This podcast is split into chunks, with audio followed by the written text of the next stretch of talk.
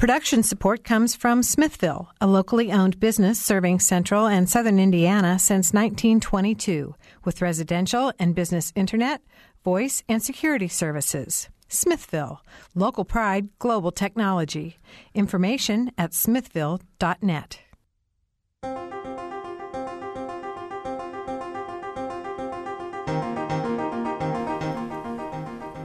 Hello and welcome to Noon Edition. I'm Sarah Wittmeyer, WFIU WTIU News Bureau Chief, along with Mary Catherine Carmichael. Today we're going to talk about how women's military roles have changed over time. Last week, U.S. defense officials announced women will now officially be allowed to serve in combat roles. While some say women were already working on the front lines, many female soldiers are nonetheless looking forward to new job opportunities.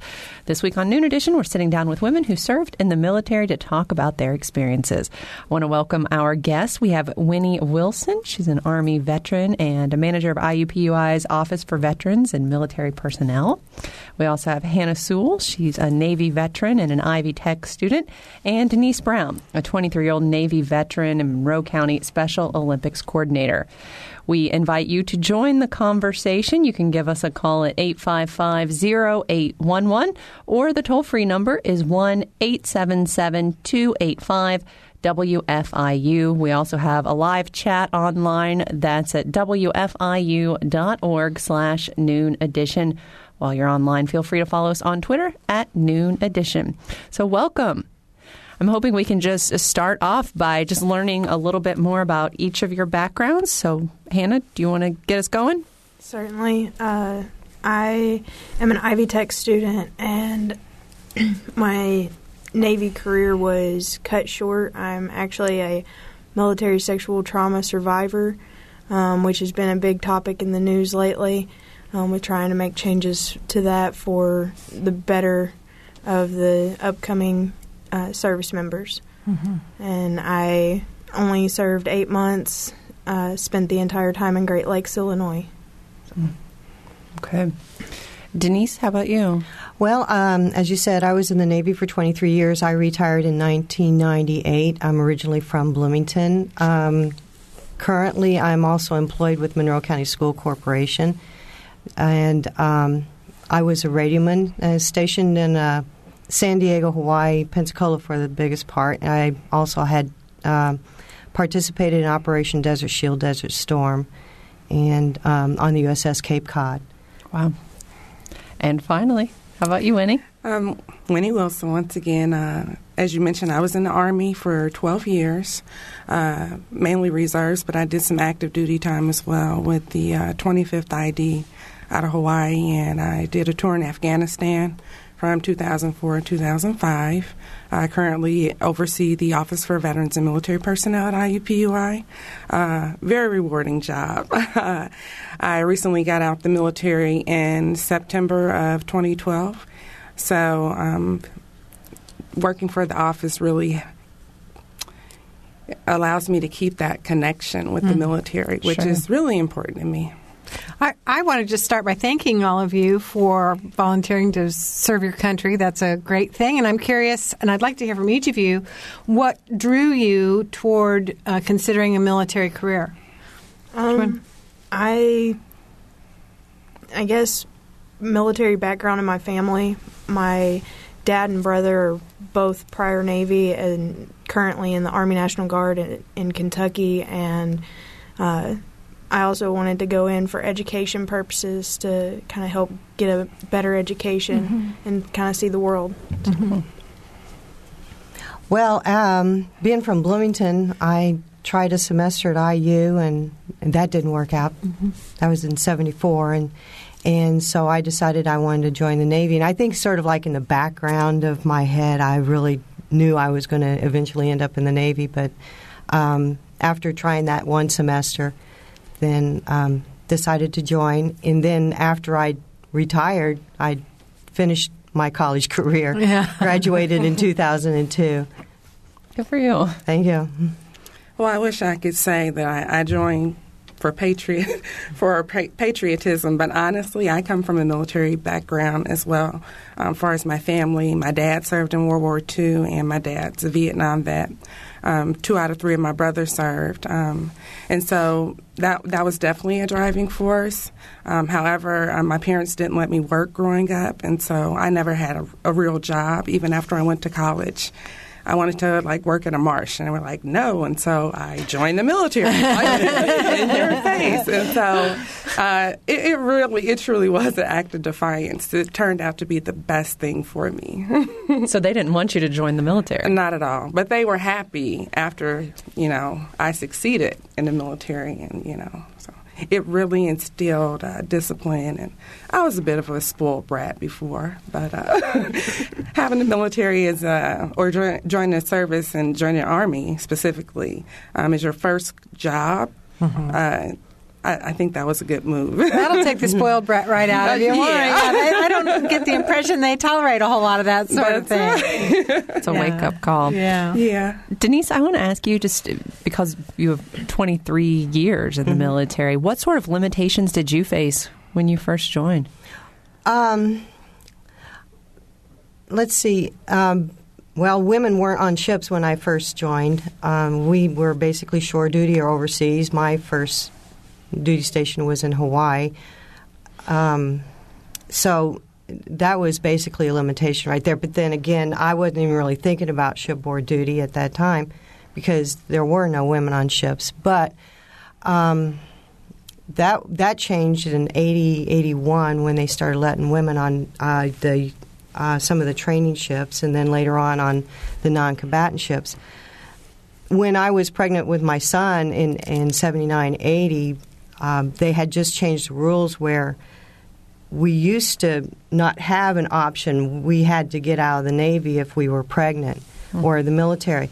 But then by that time, I was given an option. I could stay in or I could uh, go ahead and get out, and I decided to stay in. Um, and my husband uh, was military also, um, and they had just put together some maternity uniforms, but you had to order them, you know. So, mm-hmm. but now you, you don't have you don't even have an option anymore in the military. If if a woman is pregnant, then they you know don't have the option of getting in or or um, or getting out or staying in or getting out. Um, they stay in and t- and mm-hmm. then throughout the pregnancy, and you can buy maternity uniforms off the shelf now.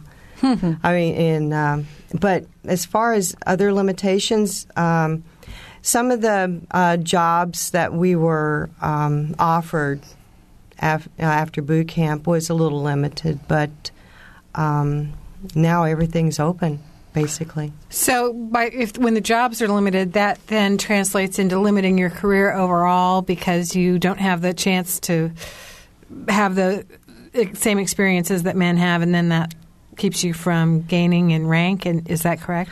Well, it it, it could be, um, but they they promote you based on your job. So mm-hmm. you're in competition with just the people that were in within your job. I was a radioman, so I just competed with other radiomen. Mm-hmm. Um, it wasn't out, anybody outside. Shipboard duty, yeah, would increase your chances of getting a promotion. And when women were allowed on ships, then they were on an equal playing field with the guys, mm-hmm. and and and it sort of felt a lot better too.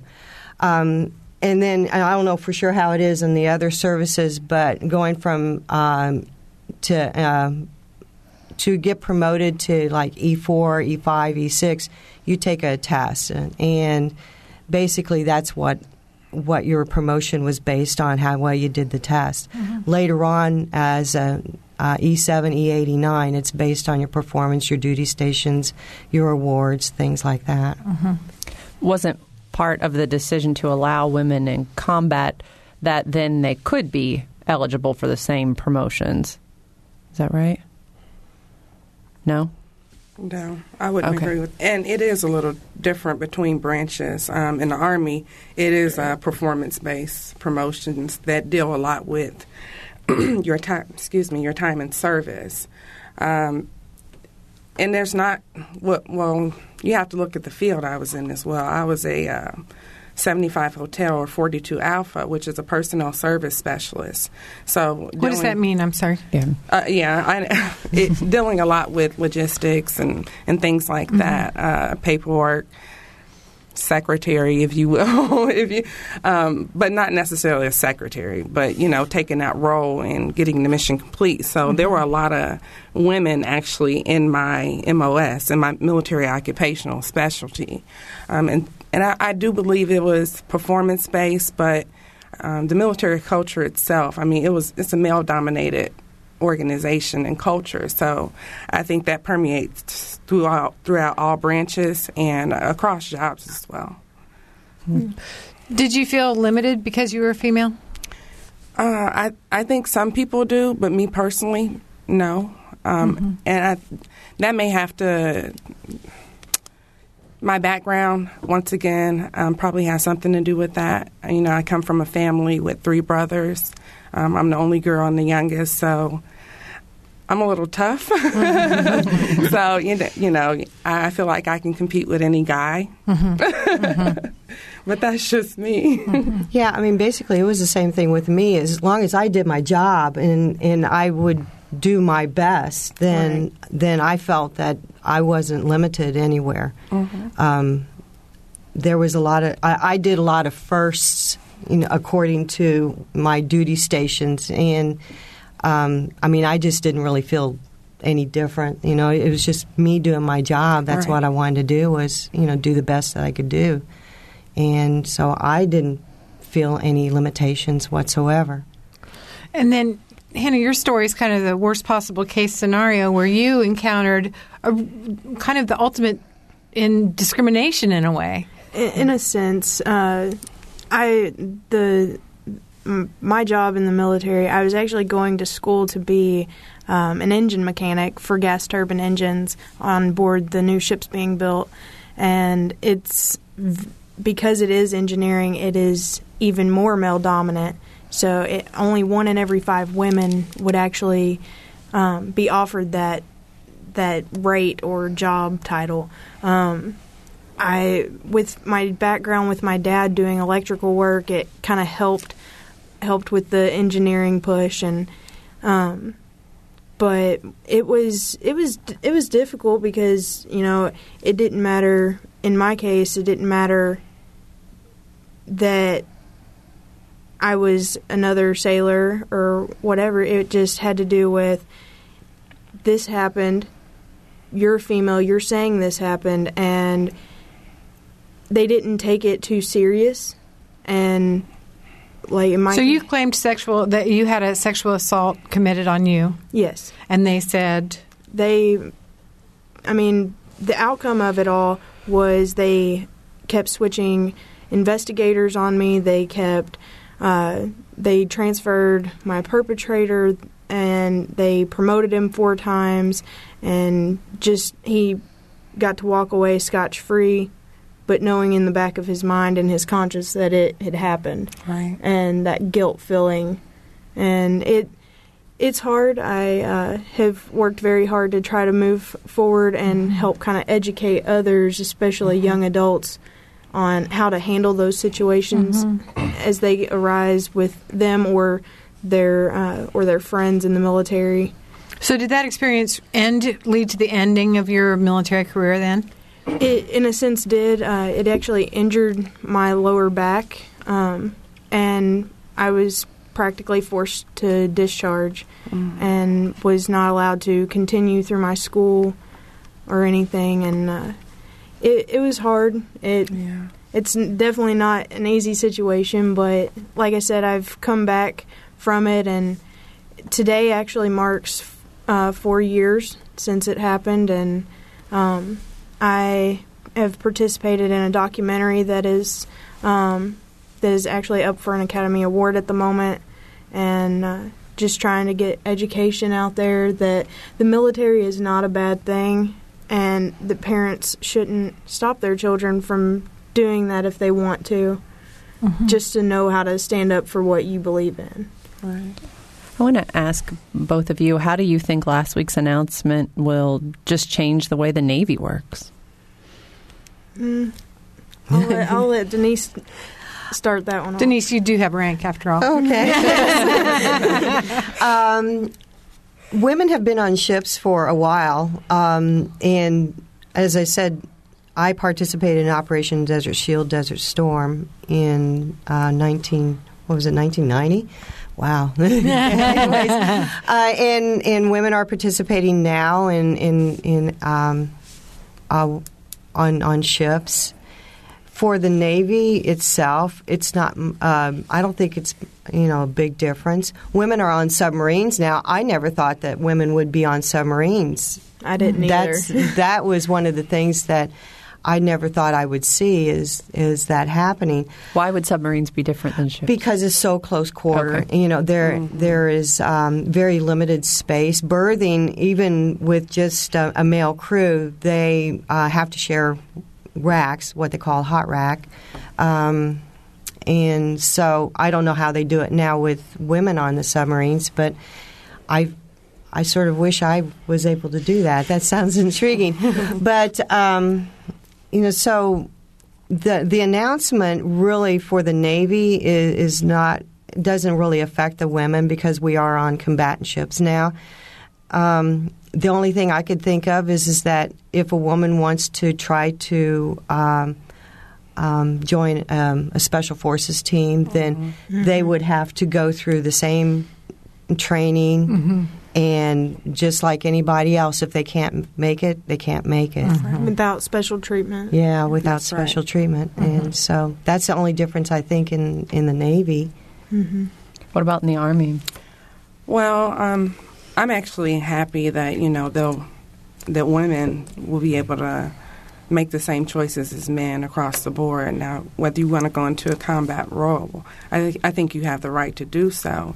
At, at the same time, I um, when I think about the front line, as people refer to it, I mean, when you're overseas, it's like we're all under fire. I mean, I was getting hit, or we were all getting hit by mortars with the men, anyways. Was So- this in in, yeah, Afghanistan? in Afghanistan. So, you know, people need to get the idea of this like Civil War type frontline charging, you know, because it's not like that anymore. And and we really do serve side by side, um, even in combat situations. The the branches. I mean, I was I was over there with Navy, Marines. So I mean, Air Force. yeah, Yeah. Air Force, right. Can't forget them. Uh, but yeah, so I, I- I'm happy about it, um, but I don't think it's going to make a huge change, you know, other than giving the women their right. I do want to remind everybody that you're listening to Noon Edition and you can join the conversation. The numbers to call 855-0811, toll free at 1-877-285 WFIU. You can also join our online chat at wfiu.org slash noon edition. Uh, you know, I'm wondering. I, I'm just going to tell our listeners that the three of you I would describe as very average-sized women. You know, not massively muscled or anything like that, but very average size, average build. Did you ever feel at a disadvantage because of your um, size and strength capacity um, compared to maybe a, a typical man? And that makes an assumption that a typical man is stronger. I know. Don't, I don't need. I don't need the heartache, but you know what I'm saying. Well, for me, no. I, I'll, I'll answer. Um, It. I think it. Uh, it just challenged me more, made me wanted to push harder. Uh, I, I did, and I'm not trying to toot my own horn, but I did receive several PT badges or physical training badges. So, um, and, and my job wasn't necessarily, you know, physical, so um, size wasn't really a factor. Um, but it, it really pushed me to, to do better, and, and I didn't feel um, outdone by my male counterparts. That's cool. Yeah. Um, well, I was in communications and uh, don't need to be brawny. Yeah. So there are so many jobs within the armed forces. Did you have a similar experience? Um, no, I've I've always kind of been tomboy and intimidated a lot of guys. So because of my, I have sports backgrounds and and always enjoyed competing against guys. It's I, I choose male dominant uh, careers Mm-hmm. because of that. Because I want to show these guys that just because I'm a woman and my anatomy's different, I can still do the same job as them, and there's a chance that I could do it just as well, if not better, than them. Mm-hmm. One of the arguments against this has been that women don't have the upper body strength. And if one of their fellow men, women, gets injured, then how are they going to help them? women rely a lot on their leg strength.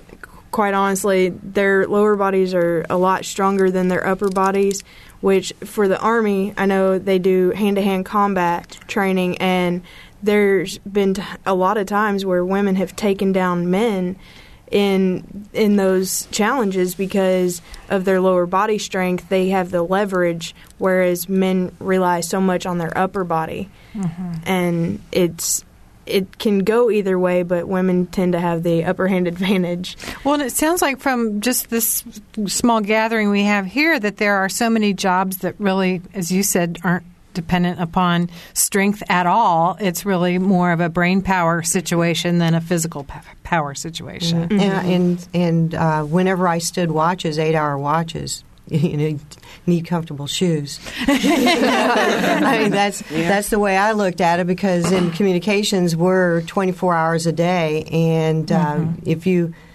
um, you're on your feet for eight hours, so that's that was one of the things that you know we always thought of is is making sure that we had very well padded floors. So it's stamina as much as Yeah. anything. Very yeah. much so. Yeah. What do you all think, though? Will this result in a change in the physical requirements?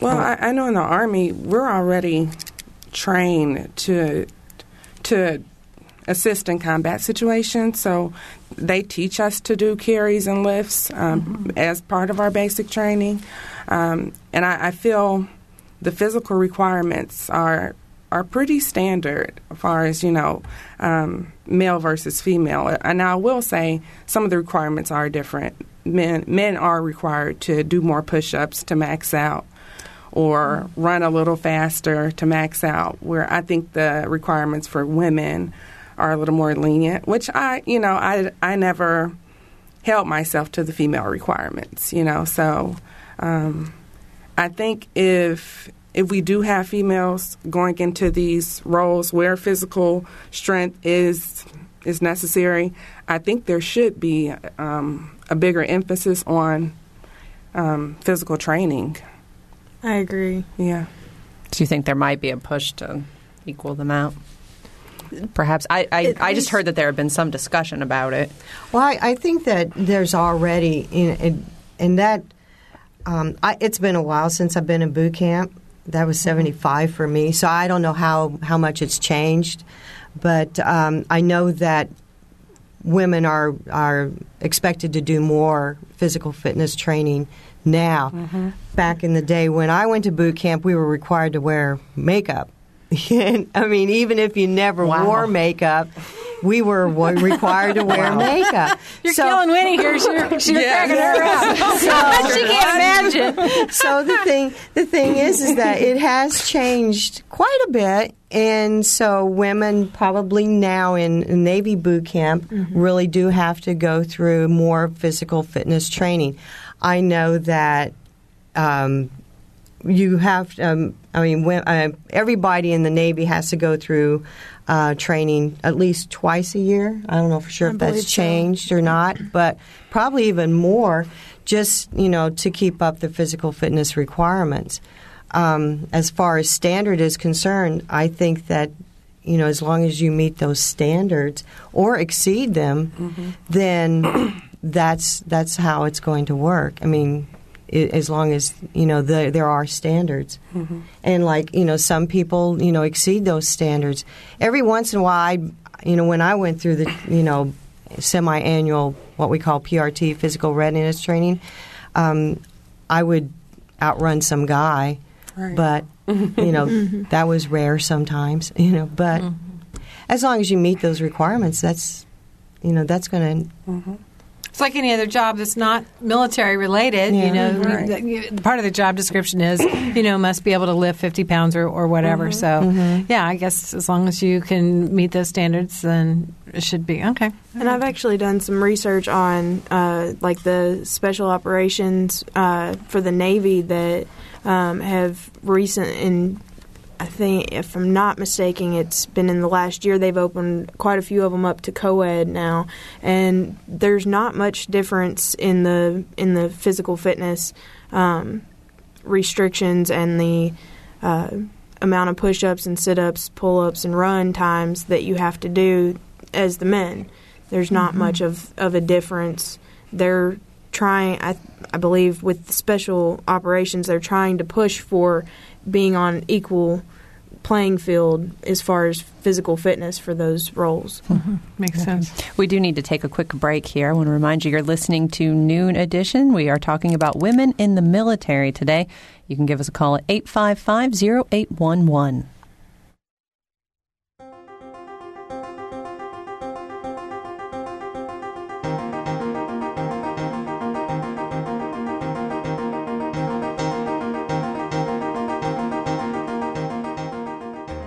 This is Noon Edition on WFIU.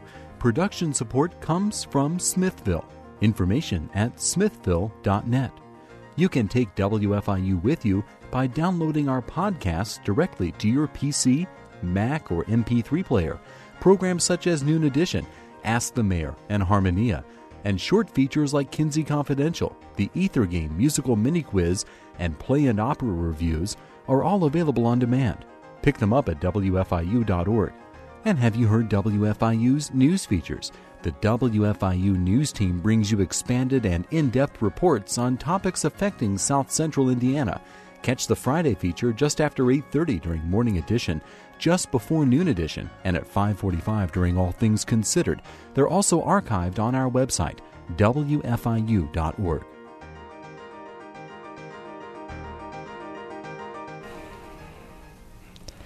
Welcome back. You are listening to Noon Edition on WFIU, and today we're talking about women in the military. Again, our number's 855-0811, toll free at 1-877-285 WFIU, or you can go online and join our live chat at WFIU.org slash noon edition. In the studio today, we have Winnie Wilson, who's an Army veteran manager and at IUPUI's Office of Veterans and Military Personnel. Hannah Sewell, she's a Navy veteran and currently a student at Ivy Tech, and Denise Brown, who's a 23 year Navy veteran. So, welcome again to all of our guests. We've been talking a lot about physical requirements and, and uh, you know, an even even playing field for women in the military. And, but I think um, one thing I wanted to talk about before the end of the show was the role of uh, motherhood in the military. I think that with um, when people heard m- most recently about this opportunity for women to be in combat, um, a lot of people think, oh gosh, you know, they they flash to a picture of, of somebody who could potentially be pregnant in military in you know imminent danger although winnie certainly you made the point anybody who's involved in any kind of um, uh, military situation is potentially in danger. At any rate i think it makes people um, particularly uncomfortable the thought of mixing motherhood and um, the military. And I'd, I'd like to get you guys your reactions, what you've seen, what you've experienced. Um, what do you think about that combination? And and just give us your. Winnie, do you mind starting us on this one? Not at all. Uh, well, well, one thing I, I want to mention because you said the the idea of a woman, a pregnant woman, being in combat. That's that's not likely to happen, since we you know get tested and you know we're not supposed to be engaging in sexual activities when you're in a combat situation. So that part is unlikely. However, my heart goes out to women who serve and leave children at home. I'll be honest with you, that's why I'm not in the military now. Uh, but my husband, he, he is in the military. Uh, I hate to admit, but he's in the Navy. Um, You just had to get that dig in there. get that one in. but um, but you know, uh, after after I got, I have a, a two year old girl. She's going on three, and I have a ten a ten month old boy, and so. Uh, after I got pregnant the first time, I said, you know, I'm I'm finishing out this contract and I'm done. And that's pretty much how it went because there was no way I couldn't imagine. Mm-hmm. I couldn't imagine leaving my kids at home or going without them for a year. And so um, I'm I'm not against it, you know. I just know I couldn't do it. Mm-hmm.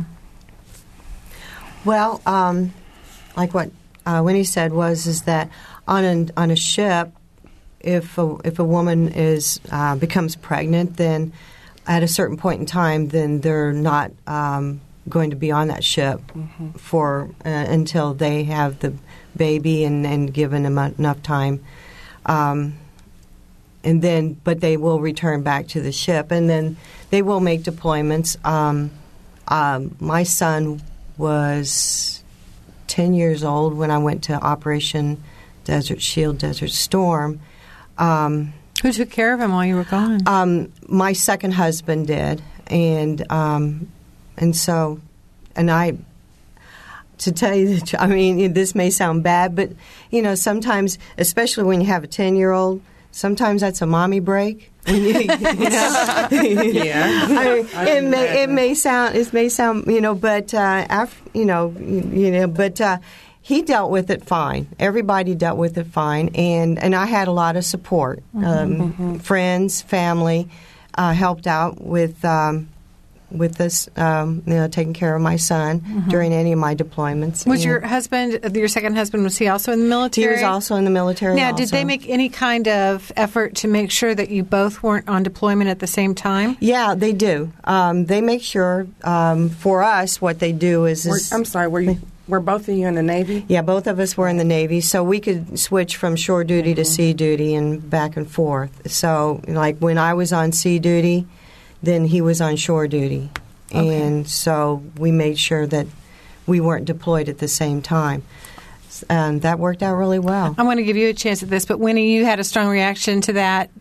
Well, yeah, because with with me, me being in the army and my husband in being in the navy, there was a chance that, and that was the biggest. I, I, I, guess if my husband was at home with the kids, I would feel a little better. But know, knowing that there was a chance that we can both be deployed at the same time, I couldn't risk that. And they pretty much said all we had to do was come up with a family care plan, which is have someone in place. But there was that risk, and so um, I guess that's the the downfall of being in two different branches. But I guess if we were in the same, we could kind of, mm-hmm. yeah, work it out. Hannah, did you have any experience with uh, motherhood in the military? Anybody you worked with, or any thoughts on that yourself? Um, I actually have uh, three little girls that are that are like my daughters that, that live in in my household mm-hmm. at the moment, and I, with me trying to go back in the military um, and pursue forward with my career, that I mean, it's difficult because with the Navy, you have to choose just the same as Army, active or reserves, mm-hmm. and trying to see what's going to be best for them and and make sure that someone's going to be there with them at all times mm-hmm.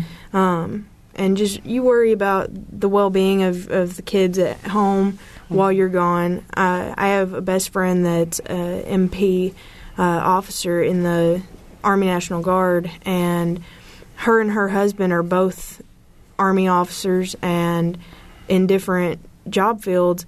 And I believe she's been deployed twice, and he's been deployed once. And every time they have to leave to go to drill or something, their sons look at them and they're like, are you leaving again? Are you are you mm-hmm. deploying again? And it's that constant fear that not being able that I guess that abandonment fear mm-hmm. within the kids. Mm-hmm. Um, I grew up. My dad's been in 36 years. He just went on his first deployment, and being being his baby, I even it was even hard for me because. I'm such a daddy's girl, and him being gone for a year was was difficult, but it also allowed me to kind of break away from him even more and show him I could stand on my own two feet, mm-hmm. even after being out of the military and going through something traumatic. And I mean, it's it's difficult on kids of all ages, whether young or older. Younger because they don't really understand, but older they they understand the risks that are in place of the what ifs and everything else, all the dangers. Were you discouraged from starting a family? No, I I wasn't. No. I wasn't discouraged from starting a family, but I will say um, at IUPUI, we work with not only service members, but we work with family members eh, as well. So we have dependents as spouses, and even during my time in the mil- in the military, what you see is when that service member serves, so does the family, and so it can put a strain on the family, um, on the marriage as well. when- When that one spouse le- leaves the home for a year or more, so um, uh, yeah, it is a strain. But personally, I wasn't discouraged from starting a family just because of the time in my life and. You know, I was I was able to finish out a contract and get out. I, I just planned accor- accordingly, but um, but yeah, How widely available is birth control to military personnel? it's yeah, It's, very available. right, yeah, So everybody should, it's okay, that's it's yeah. almost encouraged. it is, Yes. it is. It's very available. Uh, yeah. I want to invite our listeners again to join the conversation 855 0811 or toll free at 1 877 285 WFIU. You can join our live chat at WFIU.org slash noon edition or follow us on Twitter at noon edition. Winnie, you were just talking about some of the people you work with. Are you, do you see any issues that are specific to women, vet, to female veterans when, when they come back? Um, one thing I, I noticed that female veterans are less likely to self-identify, um, meaning they they won't tell people they're a veteran um, because they feel like they don't fit in with the typical male Personification. Yeah, yeah, seriously. And so uh, I'll be honest, I, I I didn't identify or self-identify. I had some issues with that, you know. Why? I, Yeah, I'm puzzled too. You know, I can't, I can't even, I can't really explain it. I'm, I'm more comfortable now because I feel like at IUPUI through my students I've been able to kind of heal and come to terms with. Uh, but uh, yeah, I don't know. See, from the outside looking in, I just I hear you, that you are a veteran, and I'm like, wow, that person has a whole nother dimension to themselves that I don't even know about, and that I think that's so cool. And I'm, And, but you know, now that you mention that, you know, I think as veterans, sometimes we feel like other people don't really understand what we Mm-hmm. what went that through. experience was right. Well, I'm sure that's true. And so, how do how do you convey that? Or And it's hard for civilians to understand Right. because they've not endured the training that we have and or seen the things that we have over the course of years of the different wars and and the different situ- combat situations. So they it's harder for them to understand on the home front really on what on what we all really go through. hmm I'm sure that's true, and and maybe what you are self-identifying as as a vet, veteran, I don't even know what that means. Really, Yeah. not not being that. What, Yeah, I mean, it was part of my life, you know. And and whenever I do tell somebody that I'm a retired veteran, they look at me like they're, you know, questioning me. You know, and go, "Do you want me to pull out my ID card? I can do that, you know, because I do have a retired ID card." Um, but for the most part, you know, people right now, you know, go, "Really? Oh, that's fascinating. Where'd you go? Where, you know, Yeah. were you, Right, you know, were you on a ship? You know, were you know, you know, what countries did you go to? And and so, you know, they they question, you know, they asked me where I've been. At first, it was how was does that feel? yeah. Oh, it feels good. You know, I mean, you know, when I first moved back to Bloomington, in you know, people were saying, "You really retired?" You know, Well, you're very young looking, and so Oh, it would thank be. you. well, no, so it would be hard for people to imagine that you could have retired from anything Right. already. Mm-hmm. Yeah, but you know, I still have to work, and so I mean, And I, I think not only just being a woman, but I know men who um, have trouble self identifying as a vet. And another piece of that is because sometimes you get this reaction of, oh, you have PTSD or something's wrong, especially if they know you served in combat. Right. Excuse me. Um, I'm very fortunate to, especially on a college campus as well, but I'm very fortunate that IUPUI, they create a campus climate that's very uh, embracing and aware and you know involved with our student veteran population, mm-hmm. and so they are accepting. But I think it takes time. It takes time, and you have to embed that you know, in cultures. Mm-hmm. And Ivy Tech Bloomington campus is, is a lot like IUPUI in the mm-hmm. veteran respect sense. Right. Um, they they've even started. I know last semester started offering veteran only classes mm-hmm. um, that veterans teach. Um, I guess so because something that I've noticed at Ivy Tech is like sometimes you get stuck in classes where they treat you like you're a child and not like you're an adult, and especially as a veteran and the things you've already gone through, that's kind of degrading in, in a sense. So offering those those veteran only classes, you're all on one level. Right. You all should all be on the same, I guess, not really maturity level, but mindset of you're here to get an education. Mm-hmm. Now let's get down to business and and it's and Hannah, okay to yeah. have fun. And Hannah, like anytime you meet another vet, automatic connection. You yes. know, no no matter what branch you served in, color of your skin, you're a vet. I'm a vet. Yeah. I, am comfortable talking to you. I, am comfortable sharing my stories with you because um, we understand each other, mm-hmm. right? Mm-hmm. And you look civilians, and it's like, well, they wouldn't understand, or, or they may think I'm crazy, you know.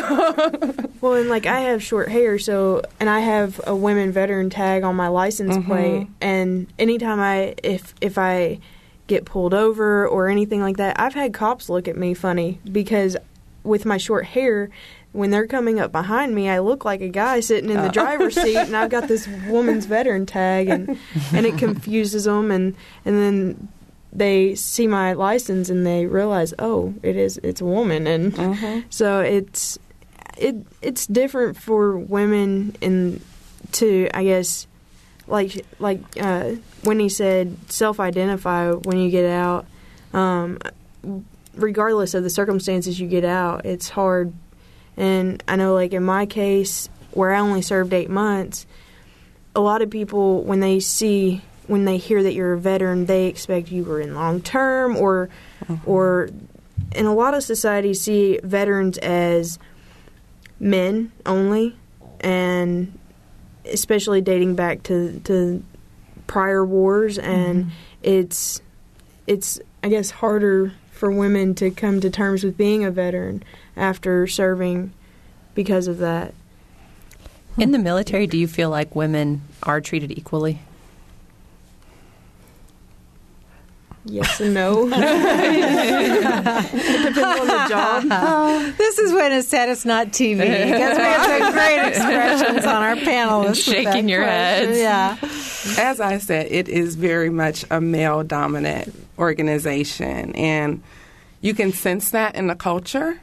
Um, and I mean, men make comments that are acceptable in the military that necessarily wouldn't be acceptable in a, a normal workplace. Mm-hmm. Uh, so they're, they're just yeah, it, it's it's different. It's very male dominant, and yeah, it. I don't know. It's it's different, I guess, because in in in civilian world, you're there's there's like this little tiny bit of hope that you can be on that same level and most women tend to be either non-commissioned officers or officers before they actually get respect from a lot of men or they have to be really good at what they're doing before they can get that respect. And it's do you a, feel more powerful as a civilian or in the military each of you?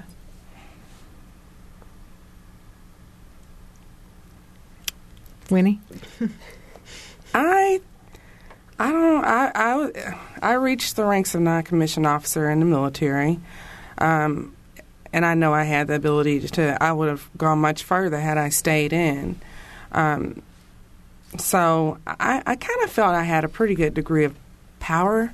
I, I guess it's the word that I'm struggling Mm-hmm, with Um, because now uh, I don't feel powerless. You know, uh, I I love my job and. I, I kind of run my office like the military. Uh-huh. Yeah. I kind of, I mean, the, and when I say that, I mean the structure. Mm, sure. Because that that's one thing that I did like about the military, the structure, and you know, and I, I did feel. Um, I, I felt like promotions were fair. I mean, if, if you can perform, then you get you move on to the next rank. Uh, the civilian world is a little different. Uh, things don't happen as fast. In the military, you know, you know your mission, you know everything you need to complete it.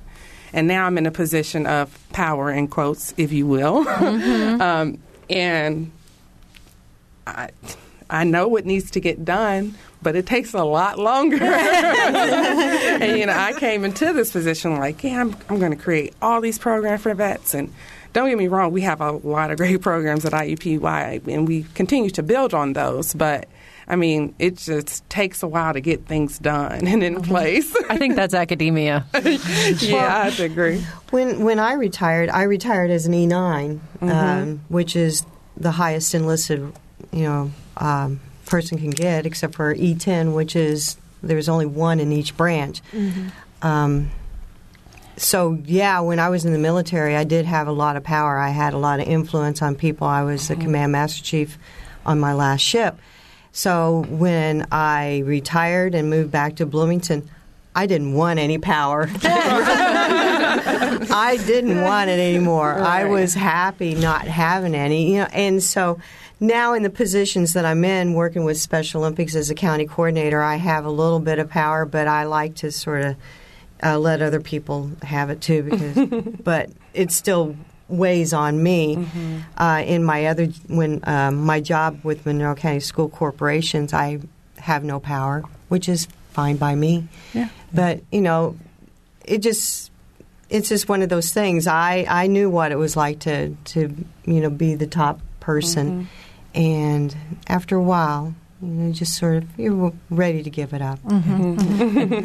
we we, do, we better get to the phone here. We Oh, have sorry. um, Wendy has been waiting patiently on the line. Wendy, welcome to Noon Edition. Go ahead. Thank you. I want us to sal-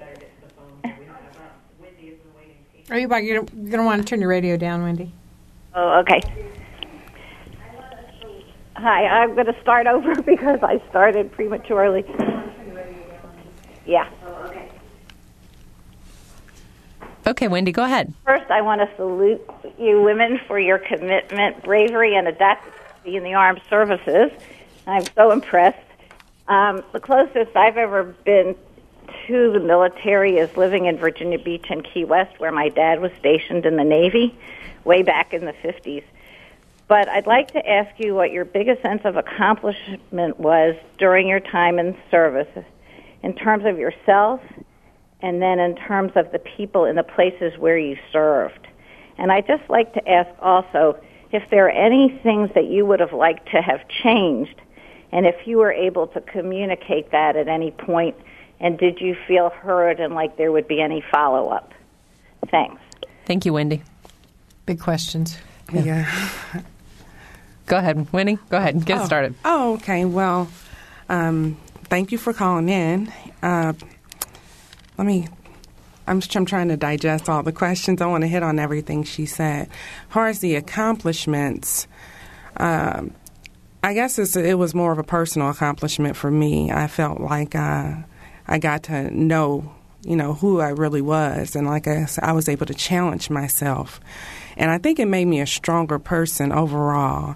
And I, I take that as a sense of uh, an accomplishment. And I did win awards and, you know, medals and all that, all that good stuff. But, uh, but I, I think the the appreciation uh, for my freedoms, uh, especially after serving overseas, uh, you're, you're pretty much deprived of all your amenities, and, and you realize what's really important to you when you come home. So uh, I, I, I note those as all accomplishments. As far as change, I don't think the military is really uh, a place to try to make change, and and I don't say that in a negative way, but everything is just so structured. I mean, there there's there's not a a lot of room for innovation, if you will. Mm-hmm. Yeah. and that's okay um, because the structure works and, you know, the mission gets complete. So, uh, so no, I, I can't say that I ever really tried to make a, a change in the military. Denise? Um, well, uh, like like um, what Winnie said is is you know the the awards and the accolades that you get when when you're in the military. I, I went through different kinds of trainings, especially you know on the ship.